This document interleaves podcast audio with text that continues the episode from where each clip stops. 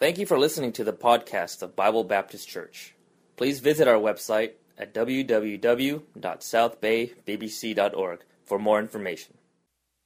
As we are encouraged and inspired to rise and build this year of 2016, I think we could all agree that the spiritual is always the priority.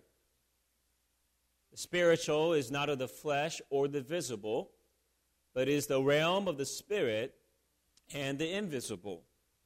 So, in order for us to build the spiritual, I believe that it requires faith. The Bible says that God is a spirit. He is not of flesh and blood, but he is of the spirit. In John chapter 4, verse 24, God is a spirit.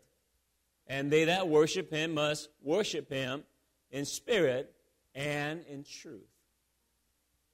And God, in every way, lives in the pinnacle of heaven. He looks down upon earth. Of course, He is a creator of all the things that we see today. But as we think about all the things that we see today, our God is invisible. We don't see God face to face. But through creation, it is very obvious we believe in a God. That God has created all these things, that He is the intellect, and that He is the designer of this creation. And God is a spirit. And we know in Genesis chapter 1 that the Spirit of God was upon the earth. And it was moving upon the earth when the earth was void and in darkness. And the Spirit of God was always been there even before the creation of the world. And uh, before anything of the flesh or anything of the, uh, the materials that we see today that has come to life, God has always been there and He has been a spirit for all eternity. So God is a spirit. The Bible also says that he is invisible. 1 Timothy chapter 1 verse 17. Now to the king eternal, immortal, invisible, the only wise God, be honor and glory forever and ever. Amen. And we serve a God who is not only a spirit, but he is invisible. We don't see God, as I, like I mentioned before, but we need to approach God. God reveals himself to us, like through creation, like through the Word of God, and also, most importantly, through Jesus Christ. Jesus Christ came 2,000 years ago, and he lived for 33 and a half years, and he was the express image, meaning the duplicate image, the exact image of God the Father. And he revealed himself that way so that we may believe in him.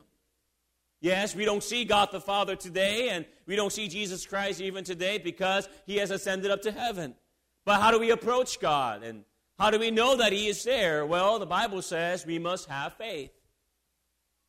Now, what is faith? The Bible says in Hebrews chapter 11, verse 1. Now, faith is a substance of things hoped for, and let's say the right last phrase together. Ready? The evidence of things not seen. The evidence of things Seen? No. It says the evidence of things not seen. And people might call us foolish to believe in a God who is invisible, but we have faith in it. Faith is something that you don't see. And that's how we have faith. And God is a spirit that we who we don't see, and God is invisible. And God wants us to approach him. He wants us to draw nigh to him. How do we do that? God wants us to have faith.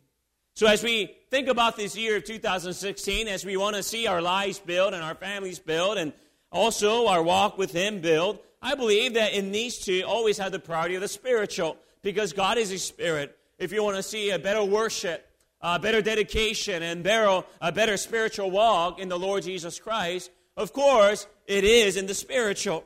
And we need to see the spiritual built up, and the only for, uh, only a person that could uh, uh, uh, do that in our lives is the God who is in the realm of spirit. And He is the one that ultimately builds our spiritual walk and our spiritual life. And we need His help and power. And how do we need to approach Him? We need to have faith. In Hebrews chapter 11, verse 6, but without faith, it is impossible to please Him. For he that cometh to God must believe that He is, and that he is a rewarder of them that diligently seek him. And if you really want God to bless you, if you really want God to reward you, the Bible says that we must diligently seek Him through faith. We need faith in order to please God. If you don't please God, God will not reward or bless or even build our spiritual life. And uh, we need to always dedicate ourselves to the Lord in this matter of faith. And if we don't have faith in God, our lives will always be the same. Our lives will never change for the better. We will not have spiritual revival. And, ladies and gentlemen, our flesh won't do, our might won't do, our works will be in vain. We need the Spirit of God's help, and we need to have faith in the Lord who dwells in the uh, dwells in the realm of the spirit and also who wants to build our lives in the spirit. Paul says to the church of galatia in galatians chapter 3 verse 2 this only would i learn of you. Receive the spirit by the works of the law or by the hearing of faith. You know uh, paul is very clear here. Hey i want you to know that we did not get saved by works we got saved by faith.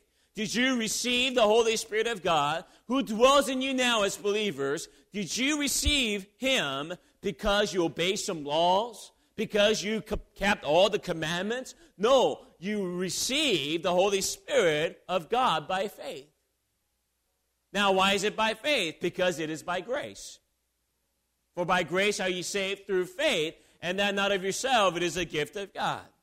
If you are working for eternal life, you're working to have God be drawn to you and so that you could be closer to God, ladies and gentlemen, then you are not seeking grace. You're not seeking faith. You're trying to give credit to yourselves. You're trying to approach God in your sinfulness, not by grace and not through faith, but through your own good works and how good of a person you are. The Bible says very clearly that we have all sinned and that we have come short of the glory of God. So, in our flesh, in our might, in our works, or maybe keeping of the commandments, you will, that will never help us to receive the Holy Spirit of God. God says, I want you to know that I need to be glorified. I did the best work. I died on the cross, and I need you to receive me not through works, but through faith. You see, ladies and gentlemen, I wonder if there's somebody here who have not received the Holy Spirit of God by faith. Because it's always been by grace, my friend. It's never been by works. And if you're a Christian today, if you have received Christ as your personal Savior, you are saved by faith, God's people say. And you are, you are not saved by works. You're not saved by the flesh or through any of gold or silver or any of the temporary things that we see today. No, you're saved by the Holy Spirit of God and you have received Him because of faith and because it is by grace and it's all been given to you for free. And I think about what uh, Apostle Paul says in this argument in, to the church of Galatia. He says in verse 3, Are ye so foolish? Are you so dumb? Having begun in the Spirit, are ye now made perfect by the flesh? You're saved by faith. You're saved by the grace of God. Now you're claiming credibility of yourself and you're claiming the work of the flesh to be perfected, to be complete in Him. And Apostle Paul's argument is hey, this doesn't make sense. If you're saved by faith and by grace, hey, you need to live by grace and also also live through faith. That's how you grow. You're not perfected by flesh again. God will not start grace and then end with fleshly works. No, He will always start in grace and then finish in grace because all the glory deserves to Him. If we are in any way trying to complete ourselves through the flesh and through the works, then we have come short once again. We have come short in growing in the grace of God. We have come short in becoming more like Jesus Christ. And I want you to understand that we need the Spirit's help. We need the grace of God. And we need to have faith in God who could, try, uh, who could truly grow us and build, uh, uh, build within us after His image. And, ladies and gentlemen, we have begun this Christian life through faith, and let us never try to complete this life or perfect our lives through our flesh. We must stand in faith, and we must always have the substance of faith and the evidence of the things not seen always in front of us, because that's when God deserves all the glory and honor. I am not sure how I'm going to end the year of 2016, my friend. And you don't know either. And nothing is visible at this time. That's why we need faith, wouldn't you agree? That's why we need God's help. If we really want to build our lives according to the spiritual, we need a God who is a spirit, and we need his help. So, with this in mind, we are compelled to have faith. We're compelled to believe that God is able, who is of the Spirit, who can do great things according to not what we see, according to in the realm of spirit that is invisible. And with this thought in mind, I also firmly believe that we must have conviction about our faith. We must truly believe that this faith process works. We must also firmly believe that the Word of God is true. And even though it was written maybe 2,000 years ago, it is still true today. And we must have faith in Him. It doesn't matter what archaeologists say. It doesn't matter what scientists have said. Hey, the Word of God is still true cover to cover. And we must believe that it is true. And we must have faith in a God who has preserved it and who has inspired it. And even though we don't see the Holy Spirit of God, uh, right in front of us, face to face, face, we still believe that He is dwelling within us, that He is comforting us, that He is securing us, and that He is encouraging us, giving us boldness to witness, and giving us the assurance that the Word of God is true, and that we could keep on walking in faith. And ladies and gentlemen, we may not see the Holy Spirit, but we believe that He exists, and He is dwelling within our lives. How many believe that this morning? We must have conviction in that. We must have some firmness in, firmness in that. And we must truly uh, order our lives according to it. And we must build upon this foundation of faith according to this great, wonderful encouragement that He is real and that our conviction must stand the, uh, the storms of uh, different mockery and maybe even different uh, uh contradiction people might uh, come through. And we must always contend for the faith. The Bible is very clear in Jude chapter 1, verse 3. Beloved, when I gave all diligence to write up on, uh, unto you of the common salvation, it was needful for me to write unto you and exhort you that ye should earnestly contend for the faith which was once delivered unto the saint. You know, Jude was clearly giving warning that some people will come and will try to sway you from the faith that was once delivered and the truth that was once delivered and Jesus Christ's message that was once delivered. They'll try to sway you from that. And Jude says, I exhort you. I encourage you, I admonish you, and I, I strongly, passionately tell you this that you should earnestly contend, fight, and protect the faith which was once delivered. And as, as we have this verse in mind, we must have full conviction and assurance that the Christian life is not just about believing, it is about who we believe. It is about what we believe. And it is about why we believe. You see, the church is not just gathering of people. It's a gathering of believers. This is called out assembly. And believers are called believers because they have faith in the who? They have faith in God. And in what? They have faith in the scripture. And why do they have faith in the scripture? Because they believe that it is true. And Jude clearly writes or wrote, contempt for the faith, which is singular, which was once delivered. The church should not be a melting pot of doctrine and different beliefs. No, it is one God, it is one faith. The Bible says, and Paul wrote to the Ephesus church in Philippians, uh, Ephesians chapter 4, verse 3 and 4. Look at it with me on the screen. Endeavoring to keep the unity of the Spirit and the bond of peace. Let's see these verses together, verses 4 through 6. Ready? There is one body and one spirit, even as you are called in one hope of your calling, one Lord, one faith, one baptism, one God and Father of all, who is above all, through all, and in you all. You see, we are compelled to have faith to believe, but we cannot just believe whatever we want. We cannot just have a pluralistic stand of doctrines. No, we believe in one God. We believe in one Savior. We believe in one Scripture. We believe in one truth. We believe in one Spirit. We believe in the one church. We believe in the one Father who is above all and through all and in you all. And we must have conviction in that. We must have some firmness in that. If you want to see our lives grow spiritually, we must have the right teachings behind it. We must have the right stance behind it. We must have the right conviction behind it. We cannot just grow through different doctrines of beliefs. We cannot just adapt to the humanistic philosophy and try to believe in the Lord Jesus Christ and his teachings at the same time. No, we must stick to the teachings and the Word of God and the Word of God alone.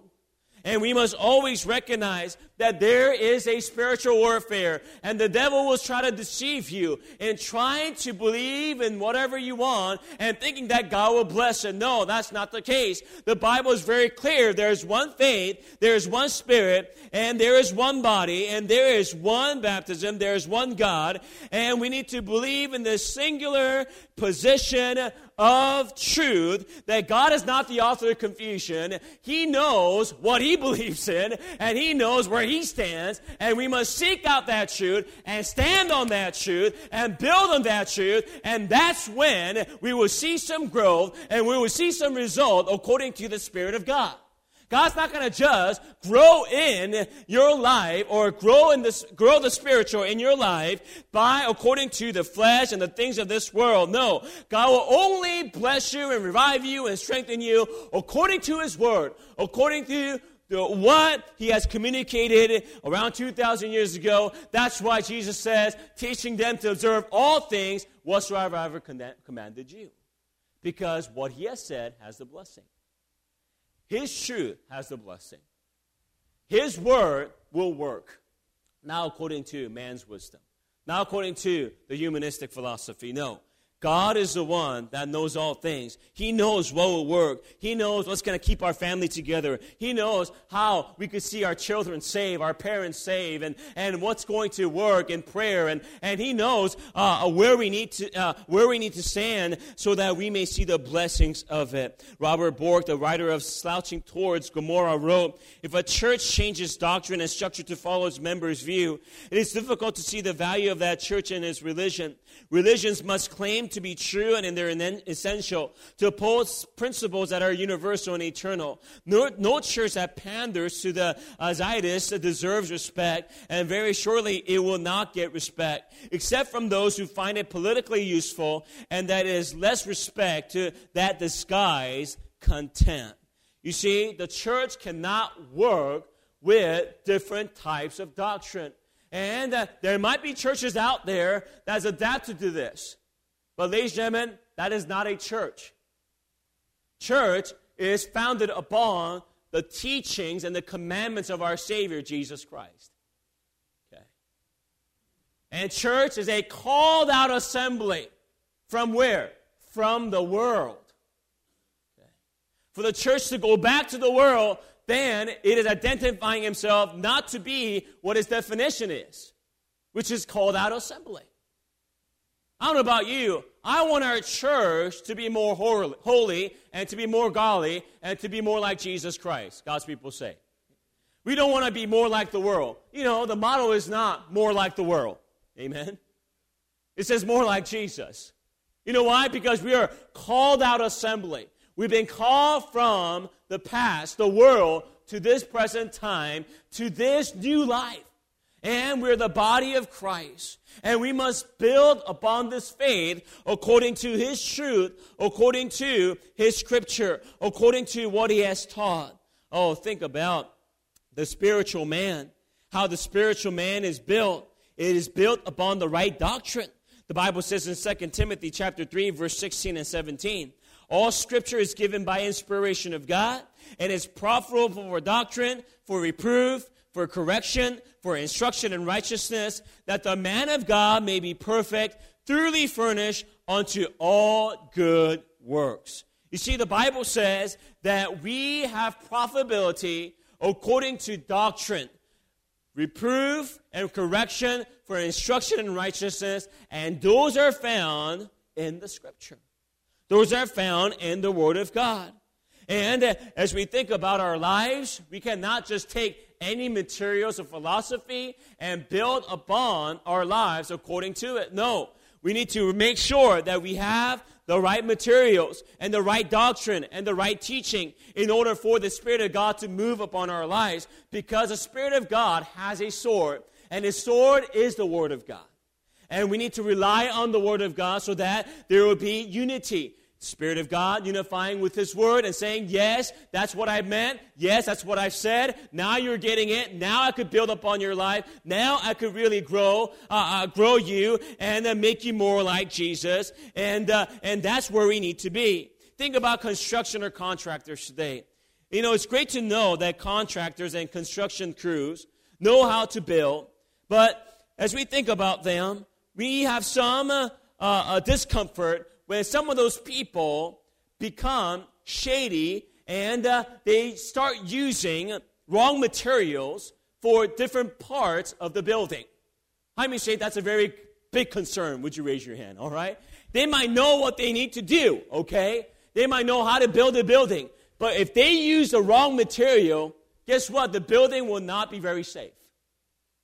It might look nice on the outward, but if they're using cardboards instead of drywall, there's a big concern there. If they're just using clay instead of concrete where it needs to be poured, then there's a big concern there. And uh, if they're using aluminum for structure instead of steel, that's a big concern there. You see, you know, we expect the construction crew and even the contractor to use the right materials to build a safe building that will stand in the test of time. And ladies and gentlemen, that's the same thing with our lives. If you want to see our lives built in the right way, in safety and security, and stand in the right, I guess, uh, uh, uh, in the right foundation and with the right structure, we must have the right materials and the right doctrine and the right teachings. And we must hear God's word and do them. That's why Jesus Christ talked about the two houses. One house that built upon a rock that hears and does him. He builds that house, and when the uh, when the storm comes, that sta- that house is still standing. But the house that does that hears, but that, that, that does not do according to his commandments, guess what? That house, when the storm comes, starts crumbling. It will not stand that storm or that hurricane, you could say and it will fall and it will be a great destruction. And, ladies and gentlemen, what materials are you using as you are seeking to grow in the Spirit?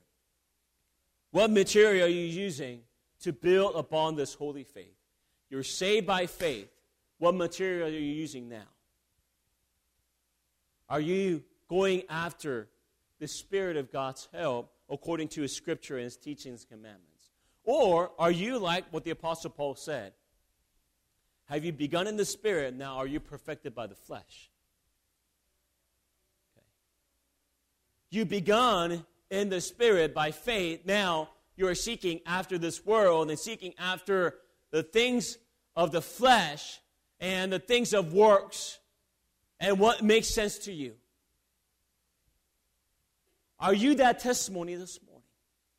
I hope as Christians, as we have begun in the Spirit by faith, that we have faith in knowing that God knows what He's doing and that we trust the Scripture, we trust in the invisible, we trust in what God is able to do, not according to the flesh and the things of this world.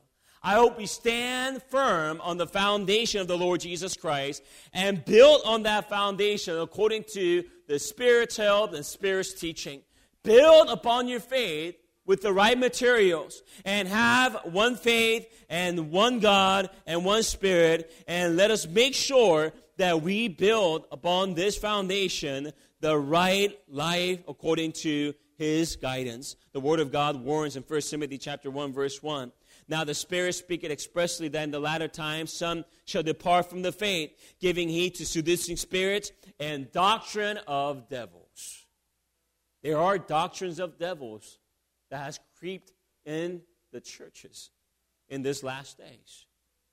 There are doctrines of devils that have changed the structure, uh, the structure of the church and the belief of the church and the perception of their Christian life. And we need to have this great desire to see our church and even our individual spiritual man being built according to the Word of God, according to the Spirit of God. And so, what are we to be aware of this morning? I'd like to share with you just briefly three spiritual awareness in building upon our holy faith. These are very practical, but I believe it is very essential and helpful. And we need to be warned, and also we need to be admonished and, and be edified to, uh, according to the Word of God. Number one, we need to be aware of the opposition. Think about the opposition. Mockers against our faith. In verse 18 and 19, how that they told you there should be mockers in the last time who should walk after their own ungodly lusts. These be they who separate themselves, sensual, having not the Spirit. Notice the statement having not the Spirit. Think about that. So these people, are they saved or not saved? They're not saved. They don't have the Spirit of God. Okay. These people are not born again. These people have ungodly lust. They're essential. They're also mockers. And these are people who claim to be spiritual and godly who stand against the truth. They mock the word of God. They have ungodly lust that is contrary to spirit. They're essential and they're not spiritual. And ladies and gentlemen, there will be people around us who claim to be spiritual, but mock your conviction and also your beliefs. They will mock your belief in the Trinity, believe in the virgin birth of Christ, believe in the resurrection, believe in the literal second coming of Christ, believe in the inspiration and preservation of Scripture. They will mock you for being too narrow minded. They will mock you for being close minded. They will mock you for not thinking outside the box. And let us all claim Ephesians chapter 3 verse 16. Wherefore take unto you the whole armor of God, that ye may be able to withstand in the evil day, having done all to stand. You see, the word of God is saying, no matter what kind of mockery, no matter what kind of fiery darts that the devil in the world fires at you, at the end, what you need to do is not to com- compromise, but for you to stand where you need to stand. Oppositions will come, but stand in the evil day, having done all to stand. And mockers will try to make you fall, but ladies and gentlemen, stand firm on the Lord Jesus Christ. And because Jesus Christ never changes. The world will say change, but don't change because Jesus Christ is the same yesterday and today and forever. Stand when people are opposing you. Stand when people are mocking you. Stand firmly and build upon your faith according to the scripture, now according to people, now according to other people say. I don't care what the world does, I care what God wants. And we must have firmness in that. You might say, I want to be politically correct. And now you might say, I want to be nice. But the Bible also says that we could speak the truth in love. You could be firm, but also have the right disposition of grace. You know, Jesus Christ, as he, as he was hanging on that cross, you know, he wasn't compromising with the Jews there. He stood according to who he was. He was the Son of God.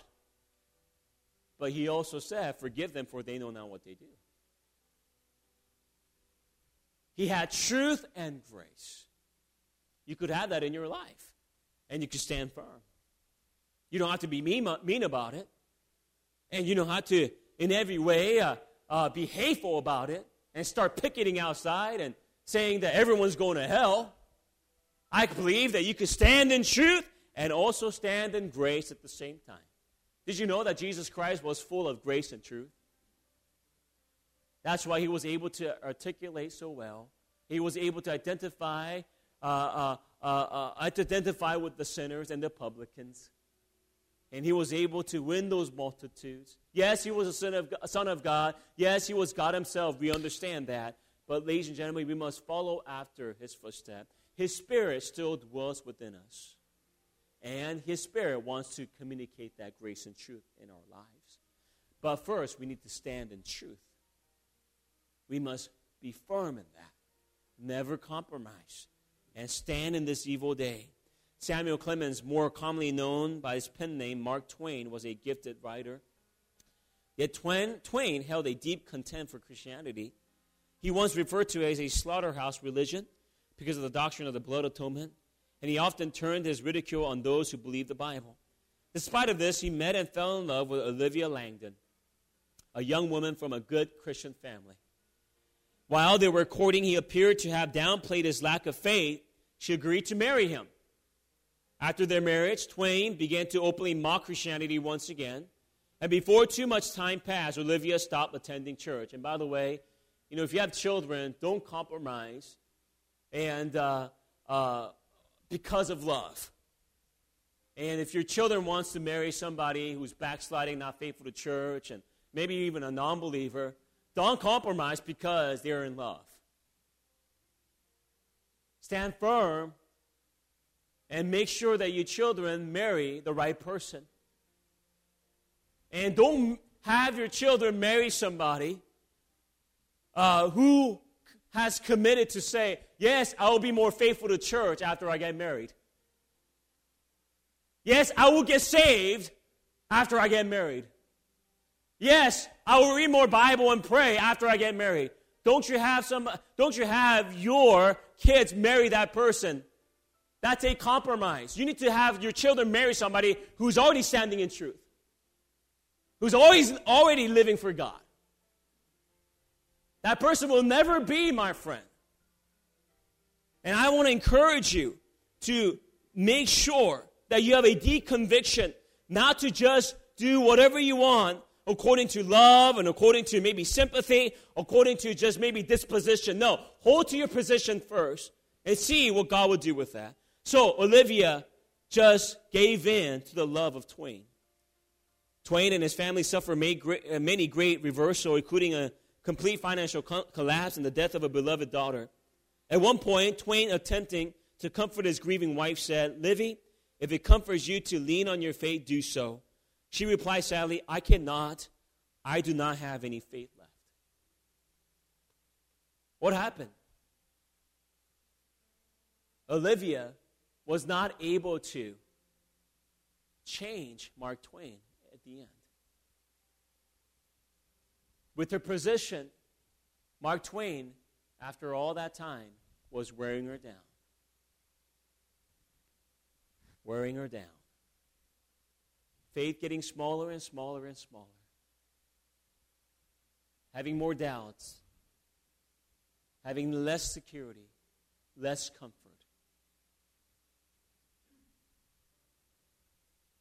If you're compromising, my friend, you are not winning that person. You're dragging your position down further. You need to stand on the Lord Jesus Christ. How many believe that our love should our love to God should be the greatest? I'm going to say this tonight, but I'll say it again this morning just to have you some preview. I love my God more than I love my wife. The reason why I love my wife is because I love my God. Okay? I love my God more than my children.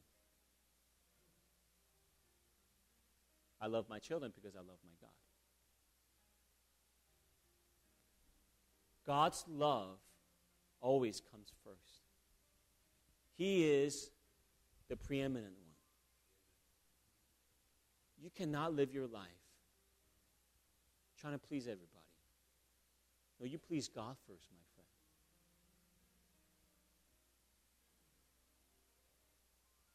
By the way, when Jesus Christ was sold for 30 pieces of silver at the Garden of Gethsemane, where were all the multitudes? Where were the disciples? They all scattered, didn't they? Only John and maybe Peter following from a distance. That was it. Where are those 5,000 people? Where are those 4,000 people who got fed? Where are those people who had their sickness healed? Where are those people? You see, people will leave you.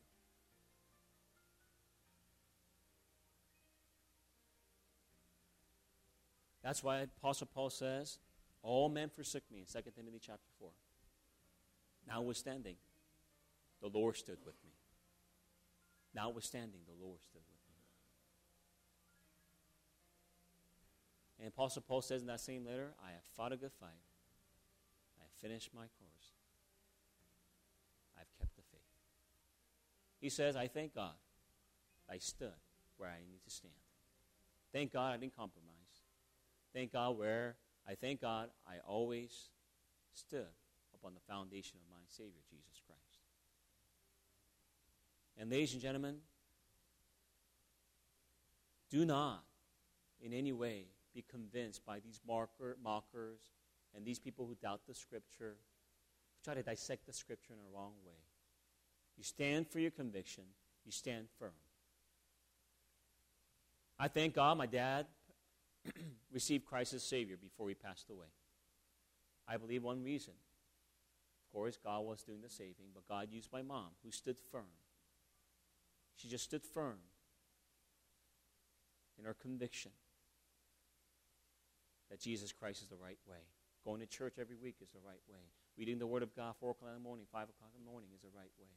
Did you know there was a time where my dad kicked the Bible at home as she was having her devotion?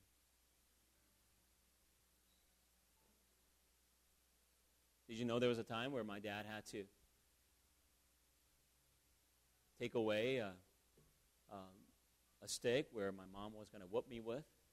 Because I didn't want to go to church that day, and my dad took that stick and started beat, instead of beginning to beat my mom. I don't know about you. For any human being, that's a very hard marriage. But she stood her ground for those 10 years all the cursing, all the ridicule, all the animosity, everything. But in tears, my dad, he received Christ as personal Savior. You know why? When my dad was scorning, my mom stood still. She stood where she needed to stand. Of course, my mom got saved after she got married. She didn't get saved until after she was married to my, mom, my father. She could have just simply walked away from that family or from that marriage, but she stood her ground. My dad got saved. I thank God I'll see him in heaven today. If I, if I were to die today, I thank God I, I get to see him in heaven because somebody stood for the faith. Secondly, the obligation, building on our faith. But ye beloved, building up on yourselves on your most holy faith. This is not a duty, not a choice. God has given us a good foundation of faith, Jesus Christ. We must not leave it as a vacant lot, but we must build and first of all, we must build prayer, praying in the Holy Ghost. One of the best ways to show that our God is true and we are sure our belief is in Him is to experience answers to prayer. We believe that He is omniscient, He is omnipotent, He is omnipresent. And with all those beliefs that we have in God, and I believe those things can be proven through answer to prayer. And I believe that we could see some great, wonderful buildings, rise up for the glory of God upon this foundation because we have some prayers answered. And answer to prayer is what God wants us to see and God wants us to give in our lives. And I believe uh, as we think about our lives, sometimes we have our doubts about our faith and we have our doubts of what we believe in and what we've been taught because that experience may be much of answer to prayer.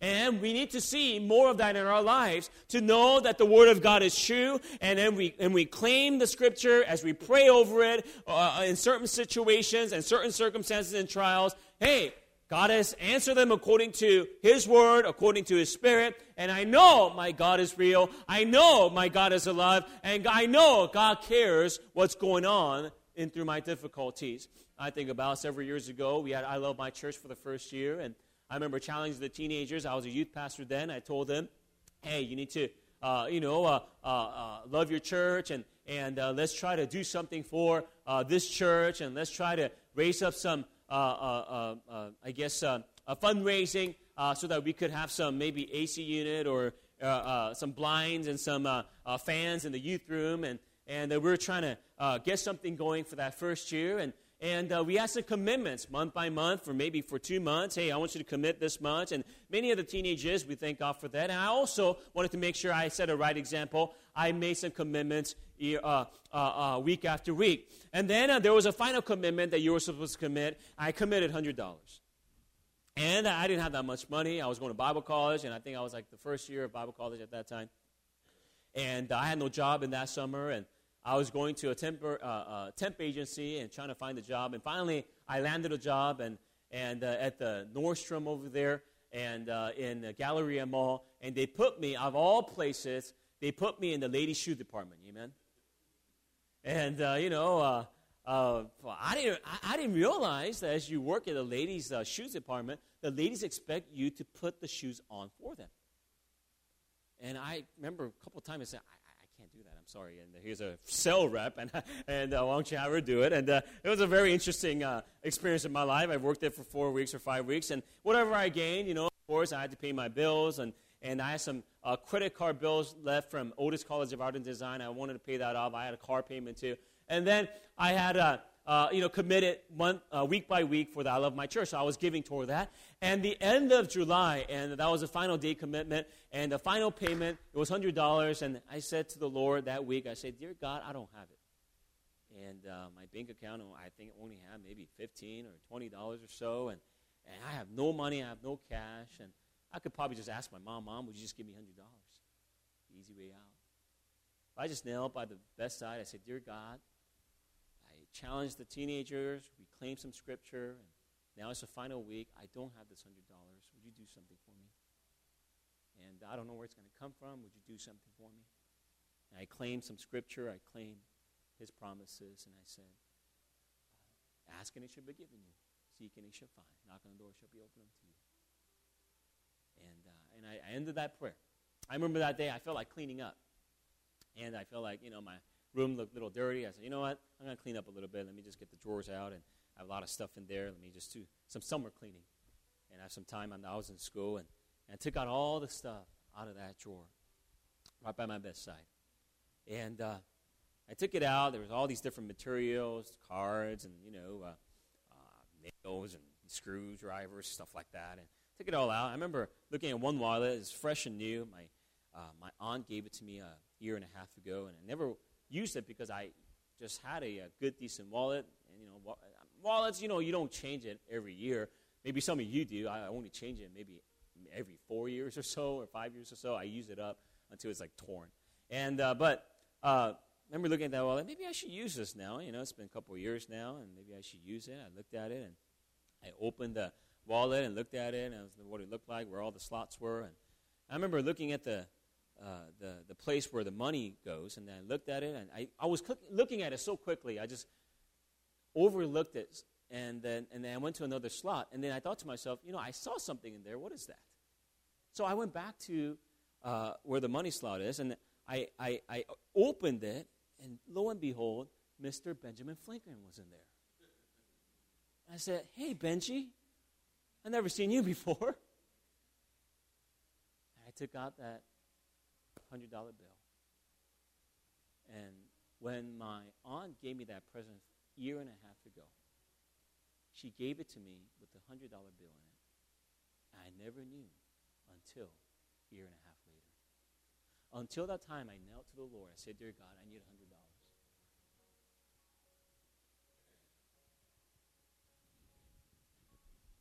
And I was able to give the final payment that week for I Love My Church. God knew a year and a half ago that Jimmy would need $100. So I'm not going to have him see this $100 in this wallet for a very long time. So when he needs it, I'm going to show it to him. I'm going to have this. I'm going to have him. I'm going to have him have a feeling to clean up on that day, after he prays. I'm going to have him get that hundred dollars. I remember one time I was playing uh, some kind of sports up in college, and then somebody knocked me down really hard. I mean, it was like a tackle. I've never been tackled like that before. And uh, man, it, it knocked me hard and just down to the guy. I got a little dizzy. I remember my glasses were just thrown somewhere on the grass, and then I found out it was broken. And I remember uh, I was blind for a couple of days, and then Friday I, you know, uh, did what I can, tape that up, you know, and then and try to, uh, at the end, uh, go down to LA and maybe have it fixed. And I was praying to God as I was driving down. I think Brother Paul was with me. Brother Paul was driving on that day, and I was on the passenger side. And I said just quickly, Dear God, I don't have money for this. Would you provide for me? I, I need to fix these glasses. I remember that day going home, and that Friday afternoon, late at night, I came home, and my aunt was there. And I went up the stairs, and I said hi to her and whatever. And then my aunt, when she was leaving, she said, Jimmy, why don't you come down? I said, yes.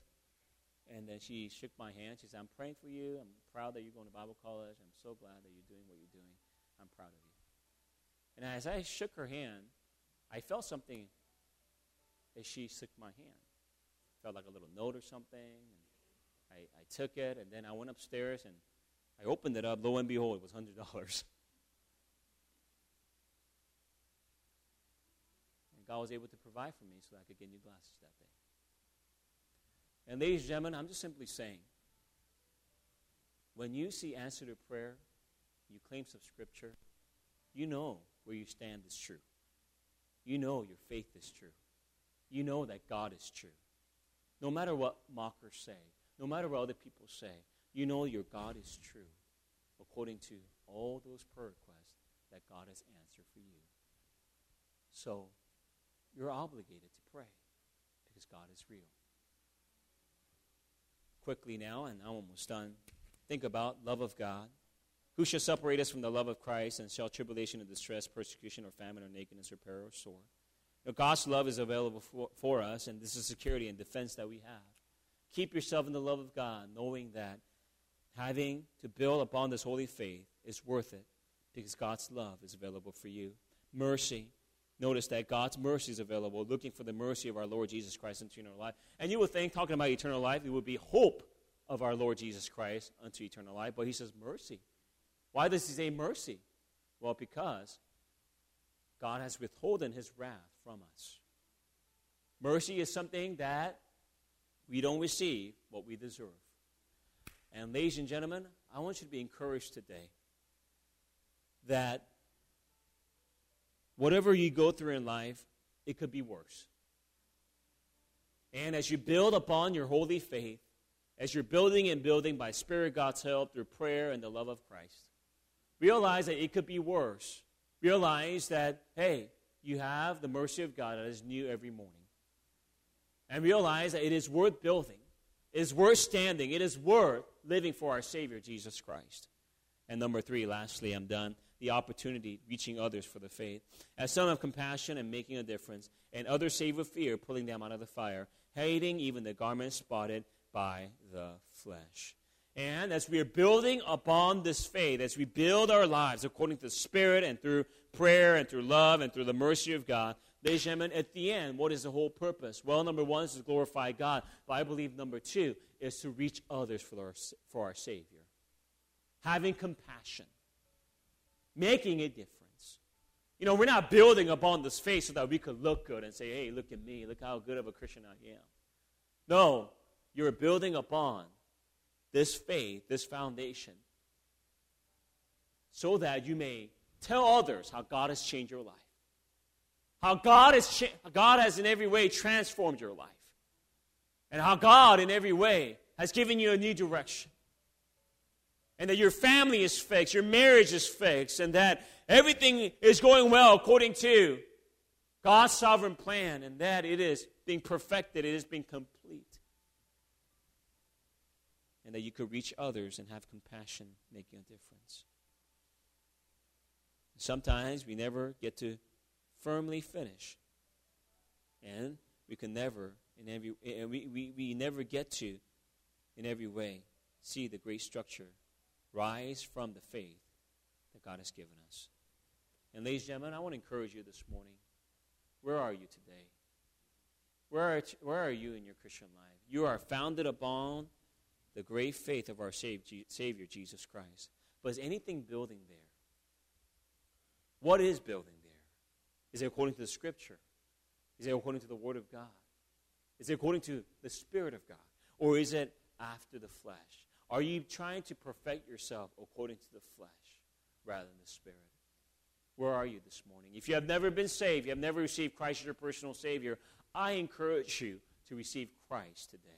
I encourage you to recognize that Christ wants to lay his foundation in your life so you could have your sins forgiven, so that you could be on your way to heaven.